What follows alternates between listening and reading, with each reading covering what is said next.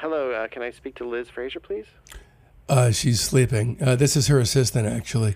Oh, I'm calling from the uh, art department at 4AD. We're putting the lyric sheet together um, for this album, and uh, we're trying to get lyrics for the song Ivo. Can you, uh, do you know, uh, they're kind of hard to pick off the record. I was wondering if um, Liz might be able to tell us what Why do you need the are. lyrics? Well, for the lyric sheet we're going to make to go with the record. Oh, okay, okay. Uh, she actually, uh, her lyrics um, are right here. She, her notebook is right next to Oh, me. Uh, I can actually read it to yeah, you I'll, I'll if you need those, I'll that. just write those down. Okay. You have a pen? So this is for the song Ivo. Okay? Ivo, right. Okay. You ready? Yeah, yeah. All right. Pete Bow, Peach Blow. Pete Bow, Peach Bow, No, no, no.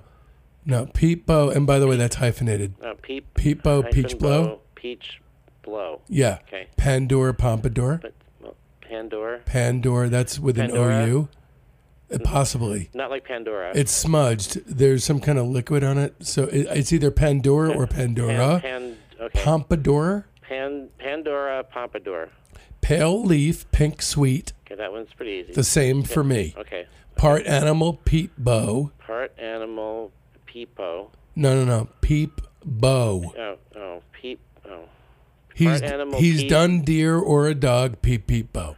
he's dumb deer. No, no, no. a- Okay, hold on. No, no, the line- deer or a dog pee No, the the line before that is part animal, peep bow. Okay, He's done deer that. or a dog. Peep peep He's a done deer or a dog peepee. Bow. No, no, no. Peep. Oh, No, let's start with the line before so you get kind of a running leap.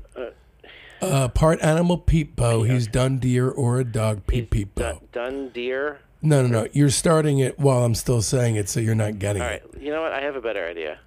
Why don't instead of doing a lyric sheet, um, we'll just kind of do some like dreamy, gothic-looking, weird shit instead.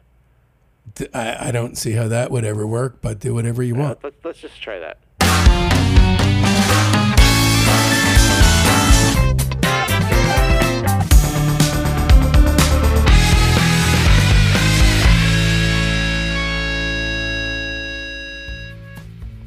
I have taken my shirt off tonight in honor of the extremely sensual band that we'll be talking about. But I've gotten ahead of myself here. I'm Dave Gebro. And I'm Joe Kennedy. Welcome to Discograffiti, the music podcast that delivers the objective truth about the entire discography of every single artist and band that ever existed. Today we'll be turning the spray cans on the Cocteau Twins, Scotland's ethereal amniotic vibe masters. Super floaty delight. Before we get started, I want to note for the record that my shirt is on. Before we go too much further into this, because um, I know you guys are at home listening to this, and I, I just uh, you know I want I want I don't want you to think we're both sitting here shirtless. I'm sitting actually naked, swimming in amniotic We're not the fluid. we're not the red hot fucking chili peppers. I have a I have a cocksock on. So the way discography works is that it is a career overview of whichever artist we're looking at that week, and we are taking everything they ever did, every single, every album, every EP, in this case many EPs, and we are giving you a rating and giving you our opinions on. And we researched the heck out of it. This is not just off the cuff. and we're listening to all these with fresh ears. We just listened to all these over the last week or so. We're giving you our current, fresh takes. And on- we're exploding with objective opinions. Yeah, we were actually voted best opinions in the world in 2021 by Opinions Magazine. So tonight we're talking about the Cocteau Twins. And I just want to say for the record that my introduction to the band came a little bit late. Uh, it was 1994, and I was going out with a, a girl named Tara. Uh, her brother, I'm going to call him Robert because that was his name. um, he gave me a mixtape that was expertly mixed. Uh, Now, I didn't, I had never heard anything of the Cocktail Twins before, and it's 94, so they're almost a done deal as a band. Um, and it was perfectly mixed. Uh, one track was bl- was blended and crossfaded into the other, and somehow I realized in retrospect he had actually put together an ultimate cons- cassette mix for me. Uh, I, you know, to me, the Cocteau Twins, I, you know, in the their heyday was really in the '80s, probably right. So I remember in high Yeah. school, um, some of the cooler, some of the kids who were cooler than me and had better taste than me. Um, you know, there was a there was a couple of girls who would like exchange mixtapes, and like the mixtapes are kind of like you know uh, written in colored marker and like very artistic watercolory looking, and you know would have like the Sugarcubes on there and. Um, Dead Can Dance, um, and so I was kind of associate Cocteau Twins uh, with sort of cool girl in high school who's a little bit more mature, and Uh, I didn't know any of the song titles. There was no song titles on that mixtape that um, that Robert had given me. Um, but you know, extremely quick backstory. They were uh, the band came together in '79 and died in 1997. Um, Robin Guthrie and Will Hedgie started the band. I, I may be mispronouncing Hedgie. It's either Heggie or Hedgie, and I don't really care enough to find out because he sucks as a bassist. it's really hard to find a YouTube clip of somebody saying his name. I've looked for hours.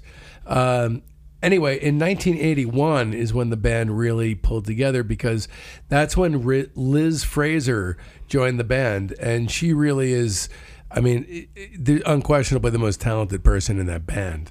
Um, and then Simon Raymonde exploding their palette as a multi instrumentalist, wound up replacing Hedgie, um, and they signed with 4AD in 1982. So their first album comes out in 82 and it's called Garlands, isn't it, Joe? It sure is.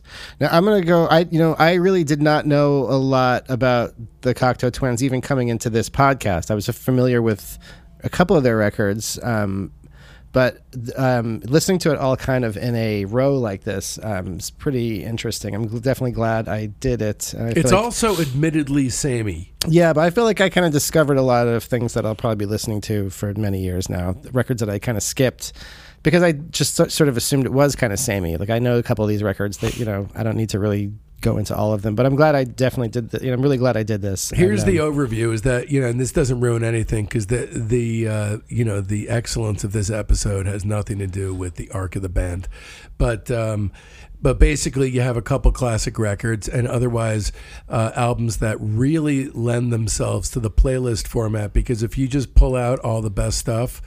You're talking some of the best music ever made. There's no question. I, I don't know if I like them that much, but I um I liked.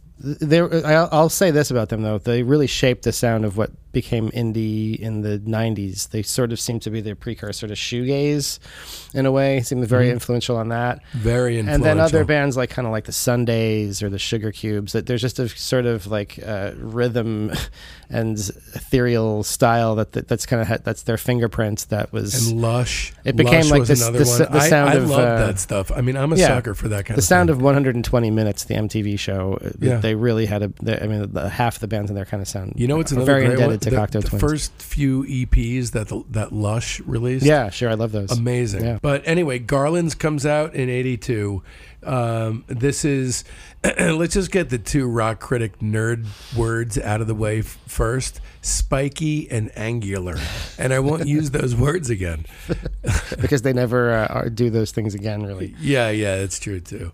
But uh, this basically, this album basically embodies the 4AD aesthetic, uh, whereas the rest of the releases transcend the aesthetic and are thus more interesting. But um, it's rudimentary as fuck and derivative as can be. But there's that fucking voice topping it off. Um, but at the end of the at the end of the day, seriously though, fuck that bassist. Well, there, there's kind of a uh, little offshoot of punk that uh, I, you know. I don't really know if it has this. uh, Do you call it dark wave? I don't really know what dark wave is, but it's know. sort of like Siouxsie and the Banshees, Tones on Tail, Bauhaus, Joy Division, the the Cure, Joy Division. The sort of like um, that very cold minimalist right, mo- kind of moody. It's not really quite new wave. Usually, And gets kind of guitar based. but- Melodically, the riffs are all just um, a guitar riff, uh, one chord, and then a step down, and then back Right. up. And yeah, this down. record Garlands has a weird sense of uh, it's it's kind of amateurish in a way. They kind of like don't really. You, I can never really tell what key they're in.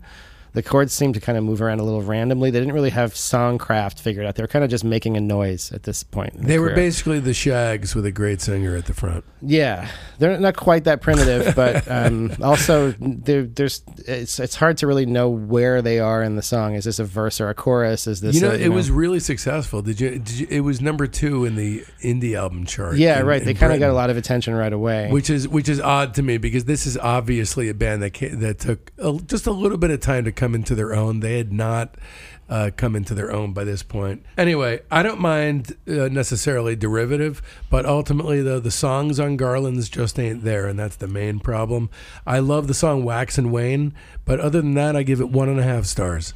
I gave it two, but I will uh, acknowledge it's mostly kind of for archival interest. If you're a big, Yeah. if you're really finding that you're super into the Cocteau Twins, and um, But Wax and Wane of- is a good representative song for the record, I think. yeah, Later that year, um, they released an EP, uh, still in 1982, called Lullabies. Lullabies um, came out just a few weeks after Garlands did.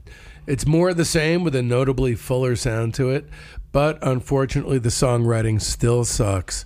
Uh, so I give it two stars. I gave it two and a half, and there's one song that I liked, "Feather or Blades."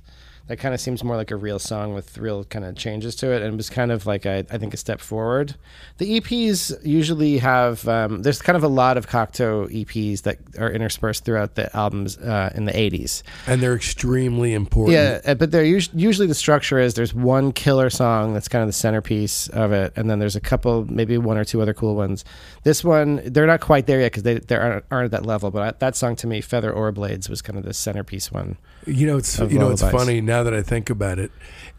Of course, the structure of all the EPs is, as you say, there's the one centerpiece song. But then I feel like in order to make up for the lack of quality in the rest of the songs, they get progressively more flamboyantly titled until they're just like completely fucking surreal. Lullabies, that's pretty chill. Yeah, that is pretty chill, but it builds from there. um, ultimately, uh, more of the same. I give it two stars. Uh, okay, moving into 1983, Peppermint Pig EP. All right, so this is the last recording they did with uh, their shitty bassist Will Hedgie or Heggie. Peppermint Pig is the only time the Cocteau Twins also used an outside producer, and it was Alan Rankine or Rankine of the Associates. I looked for days for a YouTube clip of somebody pronouncing his name and came up empty-handed. Uh, uh, so Liz Fraser referred to Peppermint Pig as all we had at the time. Robin Guthrie less charitably described it as shit in a 1983 interview with Sounds, going on to note that it was a bad mixture, a bad song, bad producer, bad band. Basically, nothing to recommend this release. It is as shitty as he says. I would give it one and a half stars, and this is gets my worst album uh, review, even though it's a um, award, even though it's an, an EP. I didn't. I forgot to rate this one, but that one and a half sounds about right. Um, one point of interest um, as we're going through some of these early records here, if you are an electronic music fan or musician, they used pretty much um, every kind of drum machine. The, the the Garlands was done on an 808, and it's the weirdest sounding 808. Usually, an 808 is like a big boomy, thunderous.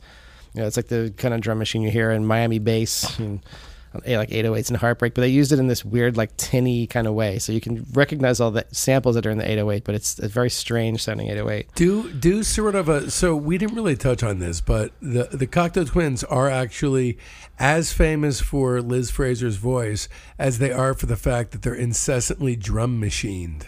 So Right. can you give us a fast forward cue history? yeah so then they, they kind of used all the big the, the, the so this record um, the the peppermint pig ep um, they used the Linn drum on that they would use they would later on use you know like uh, the E-mu Drumulator um, all, to me all the earlier records they kind of they've used pretty much every single kind of famous and interestingly like one notch below the top things that were available the, the really like p- posh bands at the time were using a fairlight for drums which was essentially a sampler yeah, wasn't didn't that start off with Peter Gabriel and Kate Bush? He- yeah, like a you know, shock the monkey or whatever. It was the heavily Monkey, used as the uh, Fairlight. Hounds of Love They were they were very expensive. They were like Yeah. forty thousand dollars or something, and they were out of reach to pretty much everybody except big studios. You know, one of the things about the Cocteau Twins that you know creates this uh, unique duality is the majestic, soaring quality of her voice paired with the mechanical precision yeah, of the drum right. machine. Yeah, so that's that's the thing. That the, they have this very floaty kind of uh, ethereal atmospherics,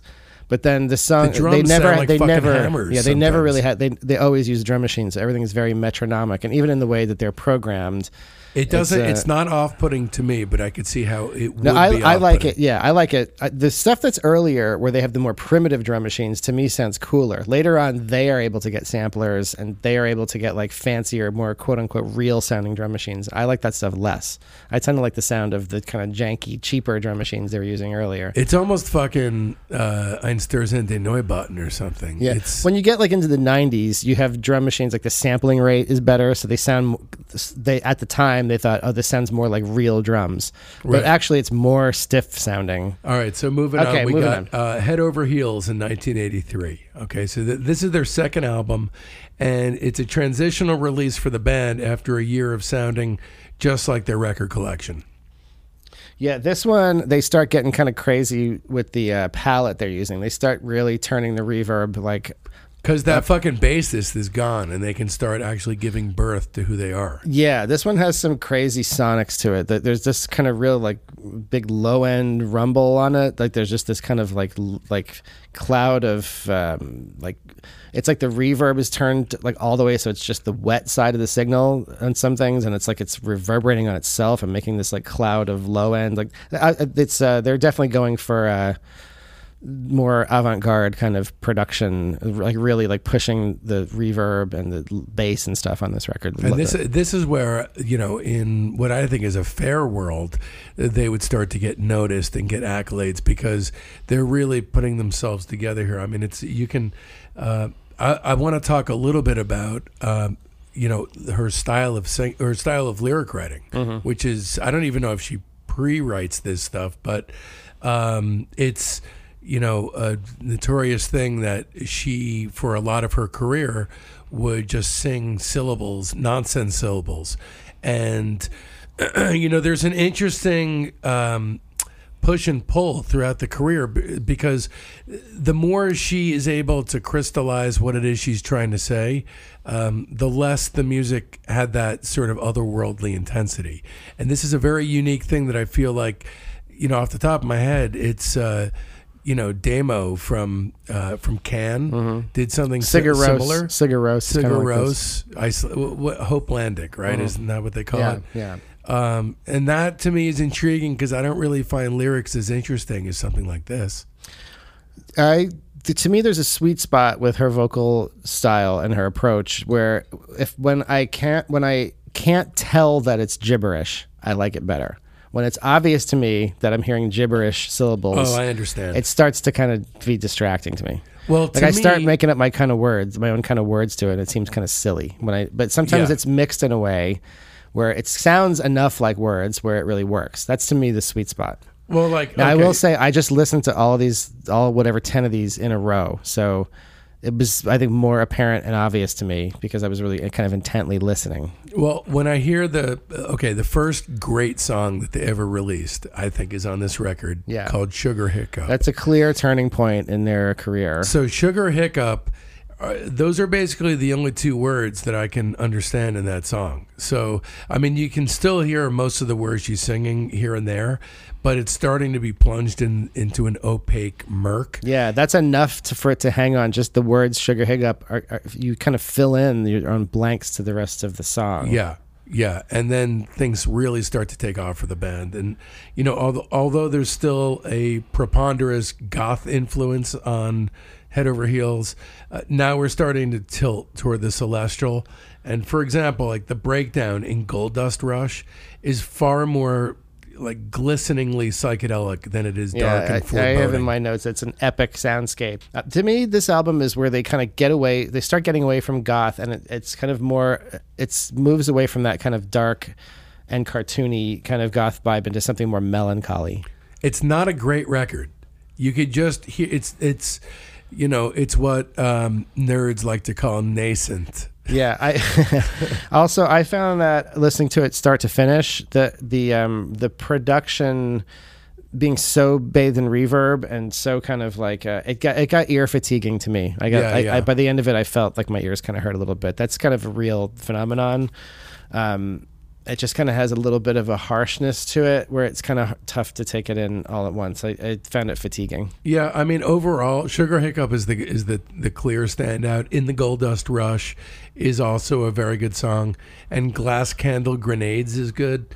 Um, you know, Sugar Hiccup is the real beginning. Otherwise, overall, a little too goth for my tastes.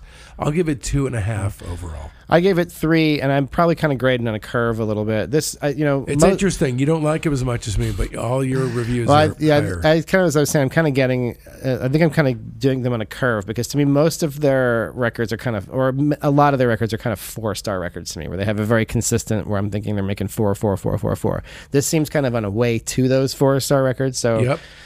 so that's maybe why I'm why I'm thinking of that as a, as a three. this is this is kind of a step one towards you know what they're really going to start. They've they kind of they've gotten the formula together. They do a lot of things that are kind of in waltz time and three four time that have kind of a waltzy kind of swing to them. They've got the big kind of cavernous reverbs. They're really kind of doing the thing with the glassy sounding chorusy guitars.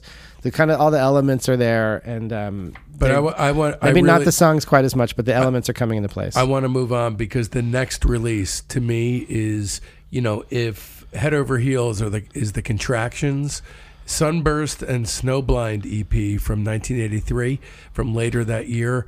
Uh, to me, that's the true birth of the band. Yeah, so very strong, You get uh, Sugar EP. Hiccup and three other tunes. Okay, Mm-hmm. so Sugar Hiccup is is a classic, and then From the Flagstones is just outstanding. yeah, it's an I mean, amazing song. Really, one of the an absolute Stone Cold classic. Every last moment. Uh, the song "Hitherto" is good. Last tune ain't so hot, but oh well.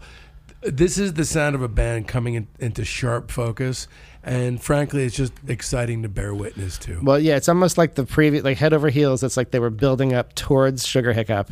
They did that, and then this is like where they launched from Sugar Hiccup into the next phase. yeah, they found what their thing was. Yeah. and now they're you know, uh, you know, moving right into '84. They did the Spangle Maker EP, which is you know another friggin' classic. Um, it's the first recording that they issued after uh, their new bassist joined the band, Simon Raymonde, and the EP featured uh, two versions of Pearly Dewdrops Drops and two B sides. To me, this is where they ascend into the heavens and become an absolutely great band.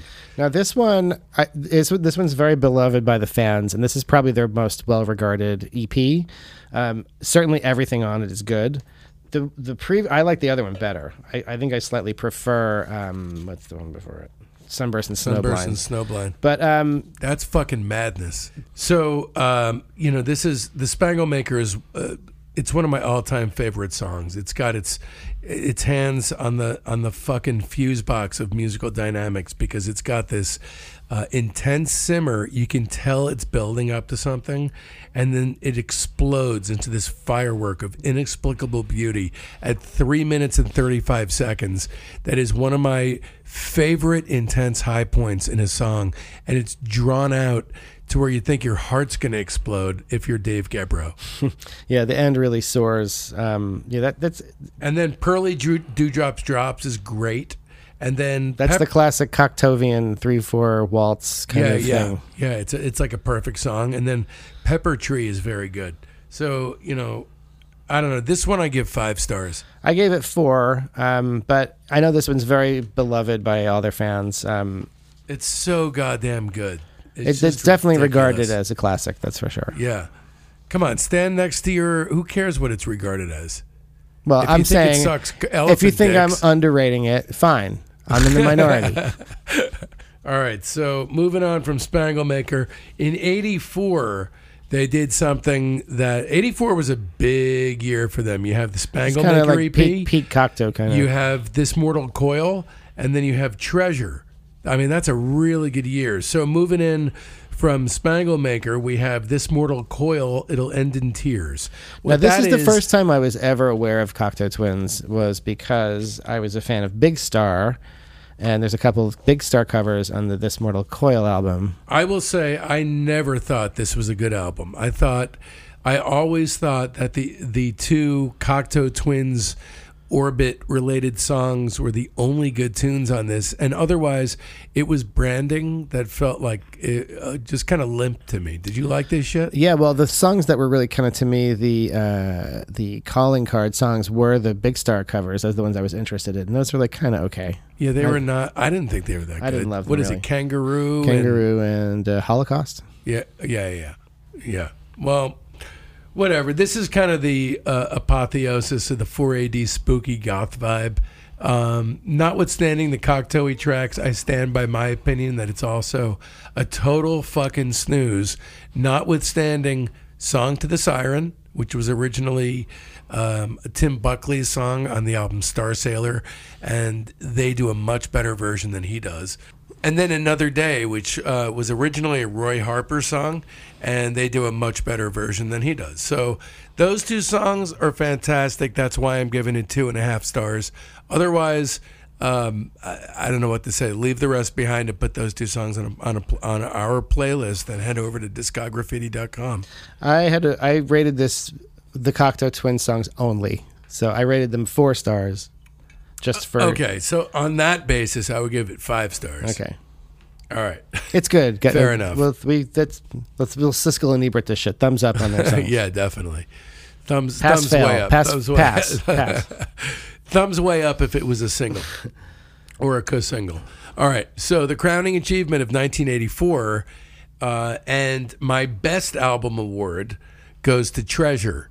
Treasure is very beloved by fans uh, because of the celestial majesty of the songwriting, which is very uh, consistent on this record, plus uh, the really uh, high rate of intense uh, Liz Fraser vocal performances. I mean, it's just an incredible bullheaded charge into the ethereal, and so here we are. Yeah, so this record I was familiar with before we did this podcast. Uh, this is kind of the most, probably the most acclaimed overall one. This is kind of the consensus, the one that everyone kind of uh, would give a five star to. You know, um, this is this kind of sound on this record is what I think of when I think of Cocteau Twins. Um, this kind of has all of the elements. Um, the the palette is very defined and um, it's kind of like they've been taking what they've been doing over those strong EPs over the previous year and doing it over the length of a full length record. And they finally cracked the code. And frankly, this is, um, I think, as good as they got in the 80s. I felt like it was variations on a theme for a while. They still had great songwriting, but this is uh, kind of the template. So When you listen to it now, you know, if you give this record a spin, try to contextualize it in 1984. It was pretty ahead of its time. There's I nothing think. like this, I think I it's think. very ahead of its time for 84. But be- before we go into the actual songs, I don't know if you know this, but um, uh, Ivo Watts Russell, who is the 4AD guy, uh, originally tried to hire Brian Eno and Daniel Lanois to produce the record. Right, Did you right. know that? Yeah, and they passed. Yeah, they, he passed. Uh, Eno felt the band didn't need him, and so uh, Guthrie wound up producing it. The, uh, you could see why Eno told them, you know, you don't need me. The, the, their strength really is production and arrangement, you know, um, or at least it's one of their strengths. You know, the these records sounds, you know, they they sound of their time for sure. There are definitely '80s elements to them, but the the transportive kind of quality of the music hasn't really diminished. It's Not still at all. it still sounds very otherworldly. You know, um, And it's still got that intensity. So I don't see what, how Eno would have really helped them. Really, I don't see what he would have. He, you He know, just would have cranked the reverb up to eleven, maybe, and put it's some- already at 11. yeah. That's that's So- that's how you're going to fix the Cocteau, Cocteau Twins. More reverb. Yeah, Doesn't like- exactly. Just slather that shit on. Um, so I mean, there's so many great songs on this record, and right out of the gate, you got Ivo, which is excellent. You have Lorelei, which you know anyone who ever says I, I don't know if I like the Cocteau Twins, that's the song I generally put on. I feel like that one I was aware of, like when I was a teenager. Like they'd play it on like at night at clubs and stuff. It sounds really great over a club PA. Yeah, Um, it, it has that kind of like kind of big an- anthemic kind of thing to it. I honestly am never not in the mood to hear it, which is a, which is a good thing for a record. it's also my mom's name, Lorelei. nice. Yeah. That's sweet. That's a great song for an unusual Hi, name. mom. I hope you're not listening to this. Hi, mom. if my mom was listening to this, she would have definitely quit by now. There's Yeah, no way yeah, yeah. she would be twenty something minutes into this Cocteau Twins. Yeah, because my mom just my mom is a big fan of the latter era cocktail twins, but not the not the early stuff. Obviously, five stars with this one. I mean, this is an absolute classic record, and as far as I'm concerned, their best album, and objectively speaking, one of the greatest albums of all time. five stars for me too. If if you like Cocteau Twins, this is you like this. This is the place This to is the one. start, basically. yeah, that's actually a good. That's a good way to put it. This is I would start here. yeah. Um, if you're not into this, I you need don't really Th- probably need to go any explore further. yeah. So moving into 85, we have um, it's a transitional year because they don't have any uh, grand statements, they don't have any LPs, but three EPs and a, and a uh, an appearance on a compilation. So kicking off the year, we have the I don't know if I'm pronouncing this right, and I could care less. Aikea-Guinea EP. That sounds right. Okay. So more of the same, touched by celestial magic. You have, and just as Joe perfectly described it earlier, you have the one central track, which is Aikea-Guinea. It's one of their touchstone releases, but then it kind of loses steam. Kookaburra is next, and that's that's a very good song. Then Quiz Quaz, or however the fuck you pronounce it, um, that's a decent song. Um, I would give it three and a half stars. Yeah, I gave it three. Um, she's kind of really more than just a singer. She's kind of really like a key instrument in the band. Um, her they kind of treat her voice kind of like a synth a lot of times. The, uh, the the other tunes, Kookaburra is kind of by the numbers, but pretty cool. Um, and then the one that was interesting to me was Rococo, which is an instrumental, and it's kind of boring without the vocal on it. Without the her, without the vocal on it, it Yeah, really I doesn't. really, I don't really. it doesn't really go to that same uh, stratosphere, you know. Where I mean, those are. I mean, the- music is basically they're just beds for her to Right, lay Right, and I her mean, vo- her vocals kind of just like pure raw emotion. You know, Yeah. it's not really any words, but some, a lot of times I feel like it conveys emotions, even though the, there's no words behind it. the, the music sometimes has uh, dynamics, but other times there's just a, an amniotic float where you, it's not really going anywhere, and so without vocals, that's tough. Yeah, agreed. Can be tough anyway. So But pretty tiny, pretty cool EP though. yeah, yeah, definitely. Uh, you know, go to discograffiti.com, look at our playlist because Aikea-Guinea's on it. Uh, Tiny Dynamite EP from '85. You have the Central song, which is one of their greatest songs, Pink, Orange, Red. Uh, it's really like floating in outer space, and one of their best deep deep cuts of, for sure. Yeah, that one has the feels for me. That one is like is, is very kind of emotional to me. Um, the, the, like a very evocative kind of song. I think the title really suits it well. It's perfect. Um, this is a really good EP, Tiny Dynamite. I, I liked pretty much every song on this one. I like the rest of them. Ribbed and Veined is you know a bit spa musicy, but still really pleasant. This also has Plain more. Tiger. This has more stuff on it than their usual EP. This is kind of Salt of Titan Iton. These song titles are fucking great. I give this EP three stars. I give this one four. I quite like this one. For a guy who doesn't like the Cocteau Twins as much as me, you sure like the Cocteau Twins better than I me. think I'm. I think I have like a curve going on with my interest I, in thi- them. I think so. I think we, that's what's going you- I love how we're using the same rating system, but we have different rules for it. All right, It's all so very scientific. it is. All right, so uh, moving towards the end of 85, we have the Echoes in a Shallow Bay EP. So this came two weeks after Tiny Dynamite. No classics on this one, as far as I'm concerned, just diminishing returns as far as these EPs go. I give this one two and a half stars. I give it the same, and uh, this this kind of this came as a you can get it. I guess for a while it came out as a twofer with Tiny Dynamite. So if you put them both together, it, they're kind of like almost a full length. But the Tiny Dynamite songs songs are way stronger. Yeah, they have like- they have sort of a diminishing returns thing happening with their EPs in the mid '80s, which is unfortunate because that's where a lot of the you know the magic first sprouted for the band. Yeah, 1985 kind of ended uh, with uh, you know a little. Well, actually, it was a, it's a great song. It's just one song on a comp. Don't even remember the name of the comp, but uh, the track is called Millimillenary, and it is one of their best songs. I, I just give that song five stars, um, but you can find it on our on our playlist. So 1986 is a pretty solid year for them. Uh, they release a record, an EP, and a collabor- collaborative album with Harold Budd. More on that later. But um, so 86 kicks off with Victorialand. Um, no Simon Raymonde in this one, just uh, the two Lovebirds. It's very austere, not much bass or percussion to speak of. Super billowy. Um, basically, like watching a pair of lace curtains blow gently in the breeze for 30 uninterrupted minutes. Yeah, have we mentioned yet that they're a couple? That the uh, They're the two- lovers. Yeah, so that's kind of that comes more uh, into it becomes more important later in the story, but um, Becomes the fissure point. right. Always start a band with your wife yeah. or right. husband, your That's spouse. Always start a band with your spouse. So uh, there's there's a this is a very consistent record for me. I didn't think the thing about this one is it doesn't reach these intense heights that a lot of their other records do. But I mean, you have you have a couple of absolute classics in Whales Tails and Little Spacey, mm-hmm. and then you have a string of very good songs like Lazy Calm, Fluffy Tufts, throughout the dark months of April and May. Now this is another one. I feel like I like this one better than you do. This one I liked quite a lot. This is not really one of their more heralded albums. This is kind No. of a um, this is kind of an oddball. It's quiet. um, It doesn't have that bottom. Yeah, there's almost no drums on it at all. I think what, maybe one song has a little like CR78 drum machine ticking away a little bit in the background, but that element, the big kind of boomy drums that are uh, part of their sound, are not on this at all. This is almost kind of like an ambient record. This this is one of the toughest albums to dance to, and god damn have I tried.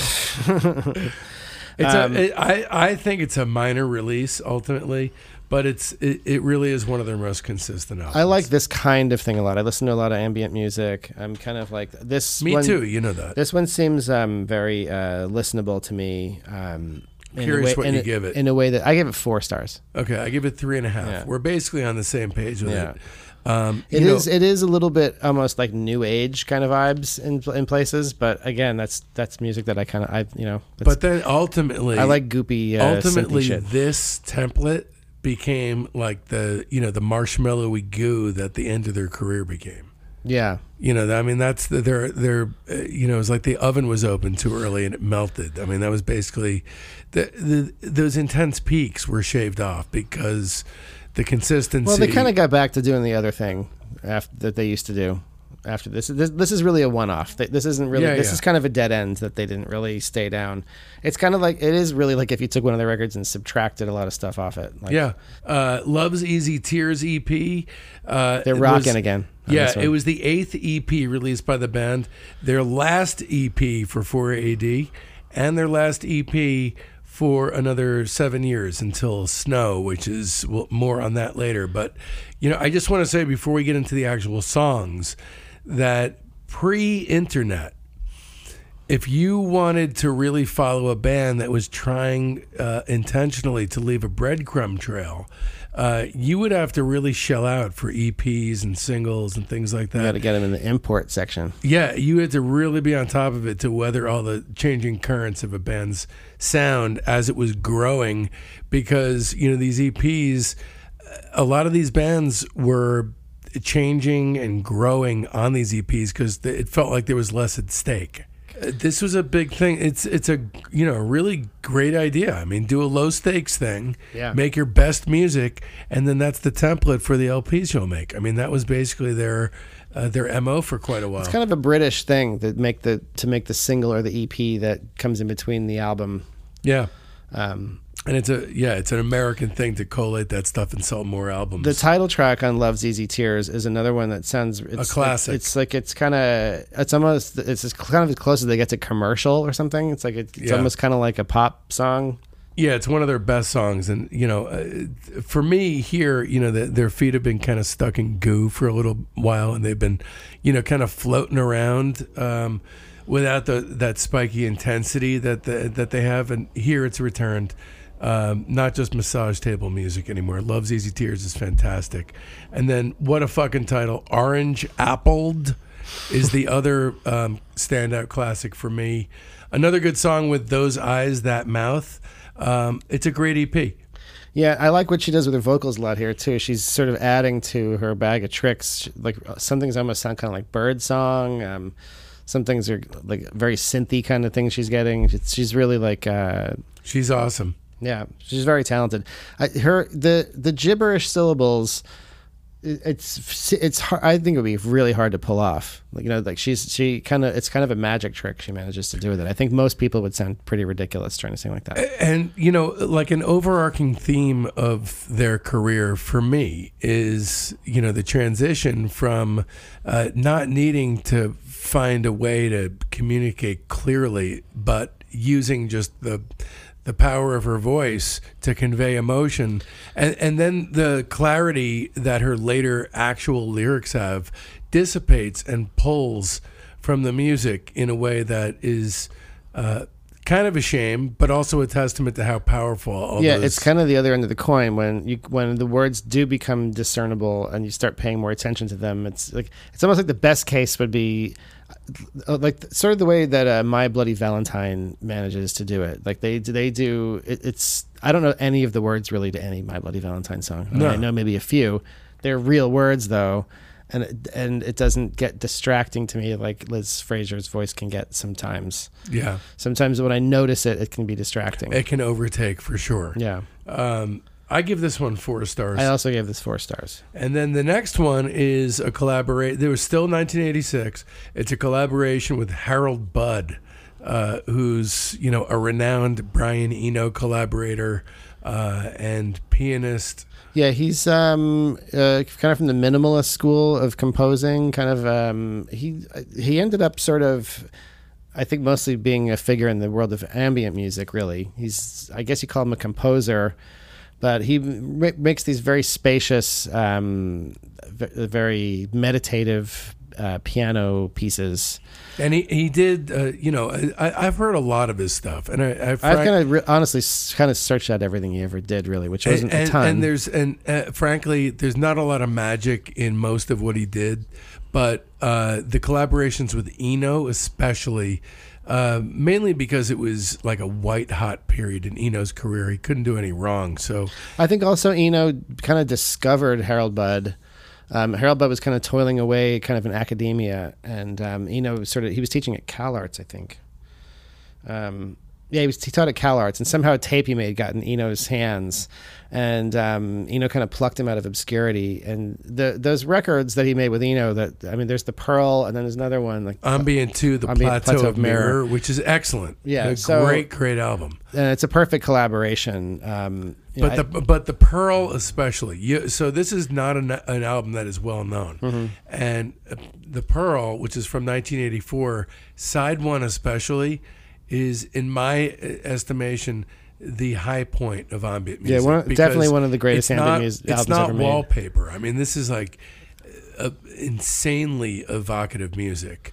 Um, absolutely the most calming. But the record is mostly just Harold Budd playing and then Eno treating his piano.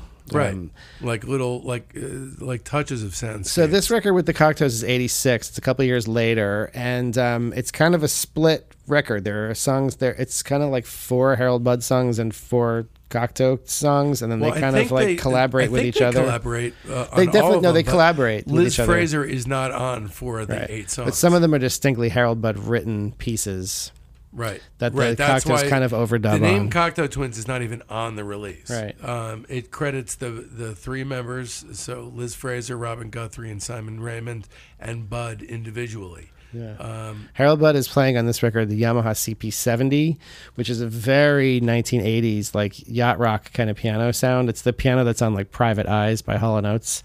Um, it's a little, it's it's very 80s. th- th- This sounding, I, I think in a good way. Um, but Here's one of the reasons why I love this record. Possibly the main reason is I, I you know, very clear in why one of the reasons why I love this band is that obliteration of meaning uh, in favor of you know intensity and you know conveyance of emotion.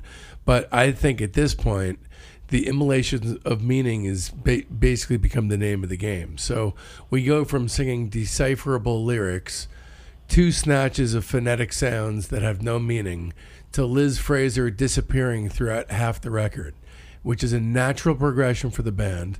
And then a new sound is born out of that. Uh, I think ultimately a wonderful record. I give it four stars. I also gave this four. A really great one off. I did not know this existed. You know, when I saw this on the list of records, like, what? This is a thing? Because it's not listed in their, in their discography, really. It's kind of hard to find because it's not credited to Cocteau Twins. Um, but I really like both sides of it. The, the kind of more Harold Budd driven pieces and the um, Cocteau. There's you know, there are some things that are in that very cocktail style, you know, the cocktail waltz kind of thing. Um, she will destroy you. I like that tune a lot. That's the classic of the bunch for the for the Fraser tracks. yeah, that's really super ethereal. That's like a next level ethereal. Yeah, ooze out and away. One how is so fucking super Yeah. floaty. It's as floaty as the title. It is such a great Yeah, song. Super uh, epic closer. Yeah, Yeah, this record's really cool. It- Um, it's it's great. There and the Budd stuff is fantastic. A- away from his Eno collaborations, this is the best he ever did um, in another setting. I yeah, and. I think this is also like this is like the Eno record that they never made, but they kind of did because they did this instead. yeah, You know, yeah, yeah. This is uh, this is definitely for a side project. It's definitely uh, an essential release. So moving on into 1987, uh, not a busy time for the band. Uh, but in 1987, all they have is uh, one tune on a comp called "Lonely Is an Eyesore." It's a tune called "Crushed," and it's a classic, crucial track in their discography. Go to discograffiti.com and visit the playlist for "Crushed." Anyway, moving on into 1988 because I know Joe doesn't know "Crushed." Yeah, Do you? I don't. I'm a complainist. After all, the show is called Discograffiti. yeah, Uh, let's turn our spray cans on 1988 Bluebell Knoll. There is a faction of the fanhood uh, that believes this to be, uh, you know, one of their best, or if not their best. But at this point, they've signed with Capitol Records to distribute in the U.S. Uh, the big still time, still on 4AD in England, but they're going to be get a bigger push. They're not going to be in the import section finally. but just so the big time is starting to beckon. This is the next stage of their growth, just kicking in, kind of like their revolver. Side one is great. Side two is kind of limp. So Bluebell Knoll is fucking fantastic. Carolyn's Fingers, best song on the album. Suckling the Mender is a great song. And then you have Athol-Brose and For Phoebe Still a Baby. Those are really the only standout tracks for me. Transitional record, three and a half stars, Joe. Uh, I gave this one four, and this is one of the ones that I kind of found most surprising that I liked as much as I did. I remember this one a little bit because this came out what was eighty eight, I guess. 88. So this is when I worked at a record store when I was in high school, and this um, this record was definitely played a bunch. Um, at this point, like you know, going through their whole discography, I started to kind of reflect on like where they're going and what's you know, like they're kind of just very subtly altering the palette of things with each release. Um, this there's, one has there's some- growth, and yeah. you can hear it, especially when you do a trawl like we've done. Yeah, I, that's kind of what I was getting at. When you hear it all laid out, kind of all right in a row, um, this th- there there are they definitely had a slow kind of slow burn kind of growth through all these records. They're kind of just very slowly refining it. I think Bluebell Knoll. I, I think the fans like a lot. I don't think this is really considered like one of their definitive classics. This is maybe like kind of like their third most well-known. it's funny. record. I just I just read a thing in Mojo magazine that um, uh, the other songwriter Miki Berenyi or whatever her name is, Right. um, she was just saying how this is her favorite Cocteau Twins record, which I don't get. I mean, I to me this is clearly not their best, but um, but there's great songs on it, and you know now if you really look at the timeline, you know for the last few years. They're churning out stuff at yeah, a that, high that's in, intensity. that's in my notes. So then they're, they're slowing down. from eighty four to eighty eight, they did a lot. Yeah, but not even. I mean, 1987, they released one song. Well, I guess 84 to 86 is really the there where they had a lot of, but it, they're still Yeah. going strong to me. Um, like, th- like this record seemed to just kind of pick up where they left off, even even if you know two years to make a record was kind of a, without EPs in between was kind of long for them at the time. you know, these guys obviously, you know, as the 80s became the 90s, it was a different deal for them. And uh, as far as their recognition and um, and uh, the crystallization of their sound and the lyrics being decipherable, not only decipherable but extremely hearable. Right. Um, so, but despite all their success, not not everything was going that well behind the scenes. So Yeah. they parted ways with 4AD. Um, uh, following the next record, which of course is Heaven Las Vegas in 1990, um, because of uh, you know they were butting heads with uh, Ivo Watts Russell. Liz Fraser is expecting her first child with um, with Guthrie. Uh, he's snorting tons of cocaine. Uh, they are, you know, moving into a different level of success, and you know things didn't pan out for either the group or the couple. So this is like 1990 now, and the the kind of uh, there's sort of an infrastructure for this kind of college rock, right? There's sort of a touring circuit. There's like radios, you know, it's kind of matured um, by the time you get to around 1990. Um, again, they're on the major label, so you can find the record in the main section of the record shops. You know, I think probably 120 minutes is starting to exist on MTV. Um, you're starting to hear a lot, see a lot of bands come around that you know put records out that are kind of in their similar style. They're kind of moving almost to elder statesman. Uh, Almost every song is excellent. I mean, you're basically split down the middle between total classics like Cherry Colored Funk, Pitch the Baby, Iceblink Luck, the title track, and then really good songs like 50 50 Clown, uh, Poetic, Wolf in the Breast, and Road, River, and Rail. Plus, honorable mention um, the Iceblink Luck B side is called Mizake the Mizan, and that's a, that's a classic. That should have been on the record. I definitely give it five stars. I gave this four, and you know, I there's one drawback to this record to me that it, it's it, it, this. I mean, I guess for some people it might be a positive. The palette's a little different on this. It's a little bit more earthbound. It's a little bit more kind of tight and focused, and it, in general, the productions and the arrangements don't have that same kind of epic, you know, huge soundscape Cocteau Twins kind of sound. This is a kind of more refined sound. Um, you know, like the drum machines are now we're in the period where they're using quote unquote realistic sounding drum machines. So they're kind of not the old kind of janky new wave sounding ones that are obviously artificial. These are drum machines that are kind of meant to sound like a real drummer, but kind of really don't.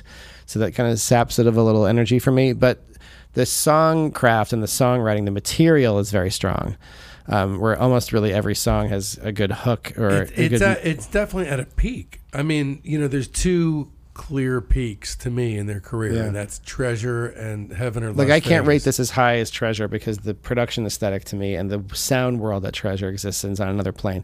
I, I you know maybe I'll upgrade this to four and a half. I, I, I give it a solid five. I think it's a fantastic record. It's, By the way, the song "Cherry Colored Funk" um, it should come with a warning sticker that says "Does not contain funk." Truth. And then the uh, following song, "Pitch the Baby," you know, it, you actually know does contain funk. Maybe they mixed up the titles. That's more ironic than anything Alanis Morissette ever put her pen to. It's like a fly in your Chardonnay.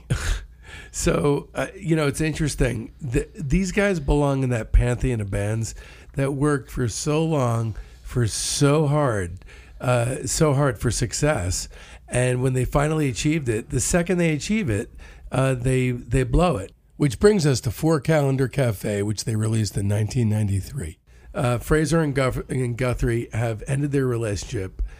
They have uh, they're waiting three years in between albums now, so it's now it's 1993, um, and the album was basically a response to everything that was uh, fucking him up in the last three years, including Guthrie entering rehab and quitting alcohol and drugs, and Fraser undergoing psychotherapy. So now she's in touch with who she is. It's clear what she's singing about, and it's very good, but it's a different thing. Yeah, the ambig- the kind of ambiguity is gone, gone, right? And it's a lot more literal, and even the way the record is arranged and performed, the you know the instruments are all more distinguishable. Things are hard pan left and right. You can pick out every instrument. It's not just this sort of sea of of sound. And so, regardless of that, do you think that there's great stuff on this? No, the songwriting also st- takes a step back too. There's there's a couple I like. "Oil of Angels" is my favorite song. That, record, that's a probably. great one, and "Bluebeard's" great. Yeah, "Evangeline" that's a pretty nice ballad. Evangeline, "Know Who You Are at Every Age." So they still good. they still have good songs. "Theft" um, and "Wandering Around Lost." I almost feel like with with the band like the Cocteaus, the the arrangement and the production and the and the the the sound world that it creates is more. Obviously, the songs are important too. That they have that they're interesting melodically and they go to places. But the the the, uh, when they lose the magic, the fairy dust of the of the, this kind of sound world they create. That's a kind of a big loss. It's a big loss because now, uh, you know, they so they're born from this sort of spiky, angular post-punk thing, and they become this celestial powerhouse with this intense kick to them. And then when you remove the intensity, what you basically have is spa music, and this is kind of the territory this floats around in. Very amniotic uh, songwriting, not quite as good, but still in the mold of Heaven or Las Vegas. I give it three and a half stars. I give this one three. This one I didn't really like as much, but there are unquestionably like a handful of really good songs on it. and then, you know, in 93, they also released this thing called the Snow EP. I don't want to hear the Cocteau Twins doing this stuff. Um, okay, the two songs are uh, Winter Wonderland." It's a Christmas album. Well, the Christmas single, really. It's two, yeah, two Christmas songs. Single. You get Winter Wonderland, which all right, and okay, Frosty the Snowman. which is so weird to me. It's so weird that that that exists. I just can't. I hate. And I, let me, I also I hate Christmas music. Christmas music is by nature music that has like no tension in it whatsoever. It's music. It's like it's um I you know So let me ask Christmas music and mo- so most Christmas music makes me like let's say I need I need to go put on a Deep Purple record or something when it's over you, cleanse let's the say you're tasked with creating a Christmas record. Okay, so is there a reason to drag countercultural deadweight into a Christmas album project just to put your uh, sort of unique imprint on the format, or you think just Uh, these- respect these, it's us? these covers are pretty straightforward. They are. They are. There's absolutely no reason to put this on. They're like, it's not even like, okay, it's this psychedelic, like mind fuck of a cover of Frosty the Snowman. You know it's what? just like There's nothing straight up Frosty the Snowman. There's nothing wrong with it or right. I just give it. I give it three Uh, stars. I gave it, I, just, I know, gave it one star because fuck Christmas music. Yeah, exactly. Exactly. So then you get an EP in 95. Now it's two years later, only an EP. These guys are obviously falling to bits. Uh, Twinlights is a mainly acoustic recording, um, wh- which is basically, you know, kind of an unplugged effort, right? So there's four tracks on this, two of which were redone for Milk and Kisses, their next record. Um, and then Pink, Orange, Red, which was released on the uh, Tiny Dynamite EP back in '85 in a stripped down version with a piano playing the melody. And Golden Vein is the only track on the EP not to appear on any other release. So at this point, they're staggering to a close. Yeah. So you think th- this one was maybe done like be- to cash in on the MTV Unplugged craze or something? It's kinda- Apparently, this was her exorcism of having a crush on Jeff Buckley. All No, no kidding. Oh, yeah, I, I did read that. but it fucking sounds like Tori Amos or some Well, shit. it sounds like it's kind of sounds like generic coffee house. Well, that's not really true, but it's in that coffee house acoustic kind of '90s It's thing. not good. I I give it two stars. I don't like I'm it. Not, I'm not a fan. You know, I, around that time in the mid '90s, I moved moved around a lot. I lived in a lot of different places, and I, I have this this distinct memory of like always like looking for like when I'm looking for my new place and thinking, oh, there, well, there's a cool coffee shop on the corner, and that was like a really important thing. And then I would never visit the coffee shop because I what was the coffee shop? it doesn't matter wherever I lived. Well, there no, was just name one. Bauhaus coffee shop in Seattle. Okay. Okay, I would think it was called Bauhaus. I think that's what it was called. Anyway, I, I maybe went a couple of times. I thought I was going to Yeah, go yeah. there, and there's going to be this like It's amazing salon kind of atmosphere. it's more important that and all these sure all the these title. intellectuals would be there, and it would be this very stimulating sort of thing. And I don't even drink coffee. So, um, and I never really became part of any coffee house scene. But for years, I would think, oh wow, cool. yeah, this neighborhood's great. There's a great coffee shop on the corner. So Cocteau Twins became. So this is to this is well, this is from that era, and it's very coffee housey. So It is very coffee. Probably in some of the, I guarantee you, in some of those coffee houses, this record was like a mainstay on the. Uh, So you know, moving into I, '96. I, what did I give? I gave it two stars, I think. Uh, Moving into '90s, two stars. Two stars. Yeah, so we're in agreement Yeah. on that one.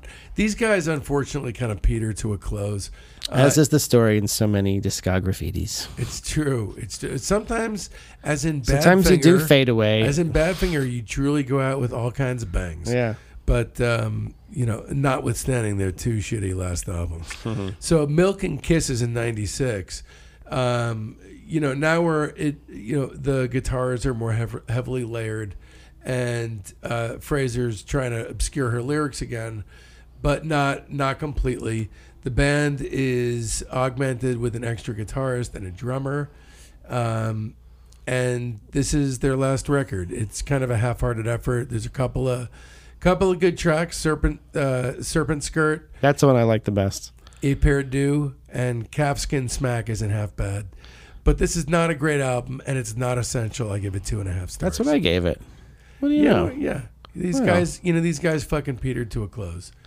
So yeah, the the parts of their last few records that are less successful, you know, basically they lost the the last the, the probably the, pretty much the last three releases kind of lose that sense of great arrangement and production and creating that sound world that's so key to their that, that, Look, that when- that's the, that's the stuff I really like. When these guys So- were, when these guys were truly on fucking fire, they lifted you aloft. You felt like you for me, I feel like I'm fucking floating or flying when I'm listening to their best stuff. Yeah. But when they're not reaching for those great heights, it's just lazy because anyone yeah, and I think it's well. I think it's also reflected in the way that they. I think a lot of that comes from what what I refer to as arrangement. It's like that there's just that there's not stuff in the songs that lifts them to that next quality.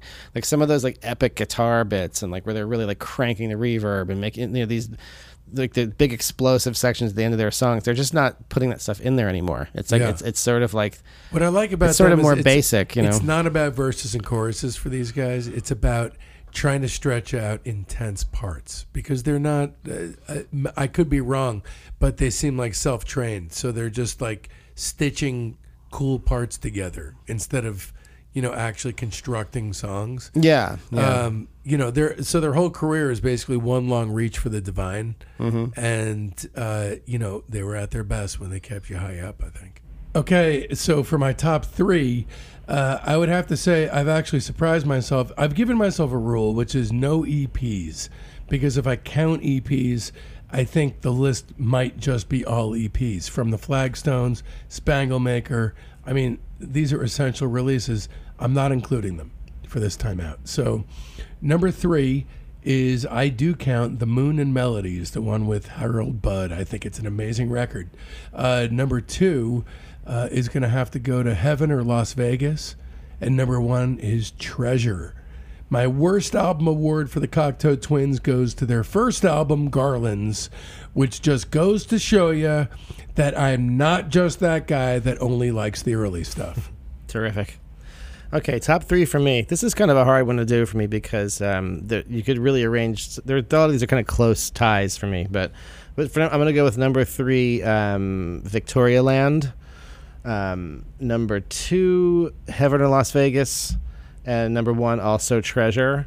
Um, those two kind of seem to be maybe maybe the the cut above the you know those top two, and then uh, yeah, I could put a bunch of other things at number three. I feel like I could have maybe could have gone with Bluebell Knoll at 3 Mm-hmm. I went with I could have gone with the Harold Budd record. Bluebell Knoll was close. Yeah. Um, for the worst one, yeah, I would also uh, select Garlands with an honorable mention for worst album for Milk and Kisses. Um, but um, yeah, the official worst album goes to Garlands. If I had to pick the worst release, it would be Peppermint Pig. Right. But yeah, um, you know, and then the EPs definitely all very essential. They're in their own right. There, this is a band where the EPs are really as important as the records. Um, so don't overlook those. Nope. Go on the playlist and scarf them down. This is going to be a sick playlist, so enjoy. But that that notwithstanding, the best way to consume their music is on our motherfucking unassailable playlist on discograffiti.com. They are a very playlist friendly band, and in fact, most of the entirety of Treasure and Heaven or La- uh, Las Vegas is going to be on that as well. But more importantly, those plucked songs from those EPs that Robert put together on that tape a long time ago. We're going to do you proud, Robert. So if you're listening, I appreciate it. And to whoever else who's gotten this far, tune in to the next episode of Discograffiti. Until then, we will be haunting your soundscape if all goes well. See you next time.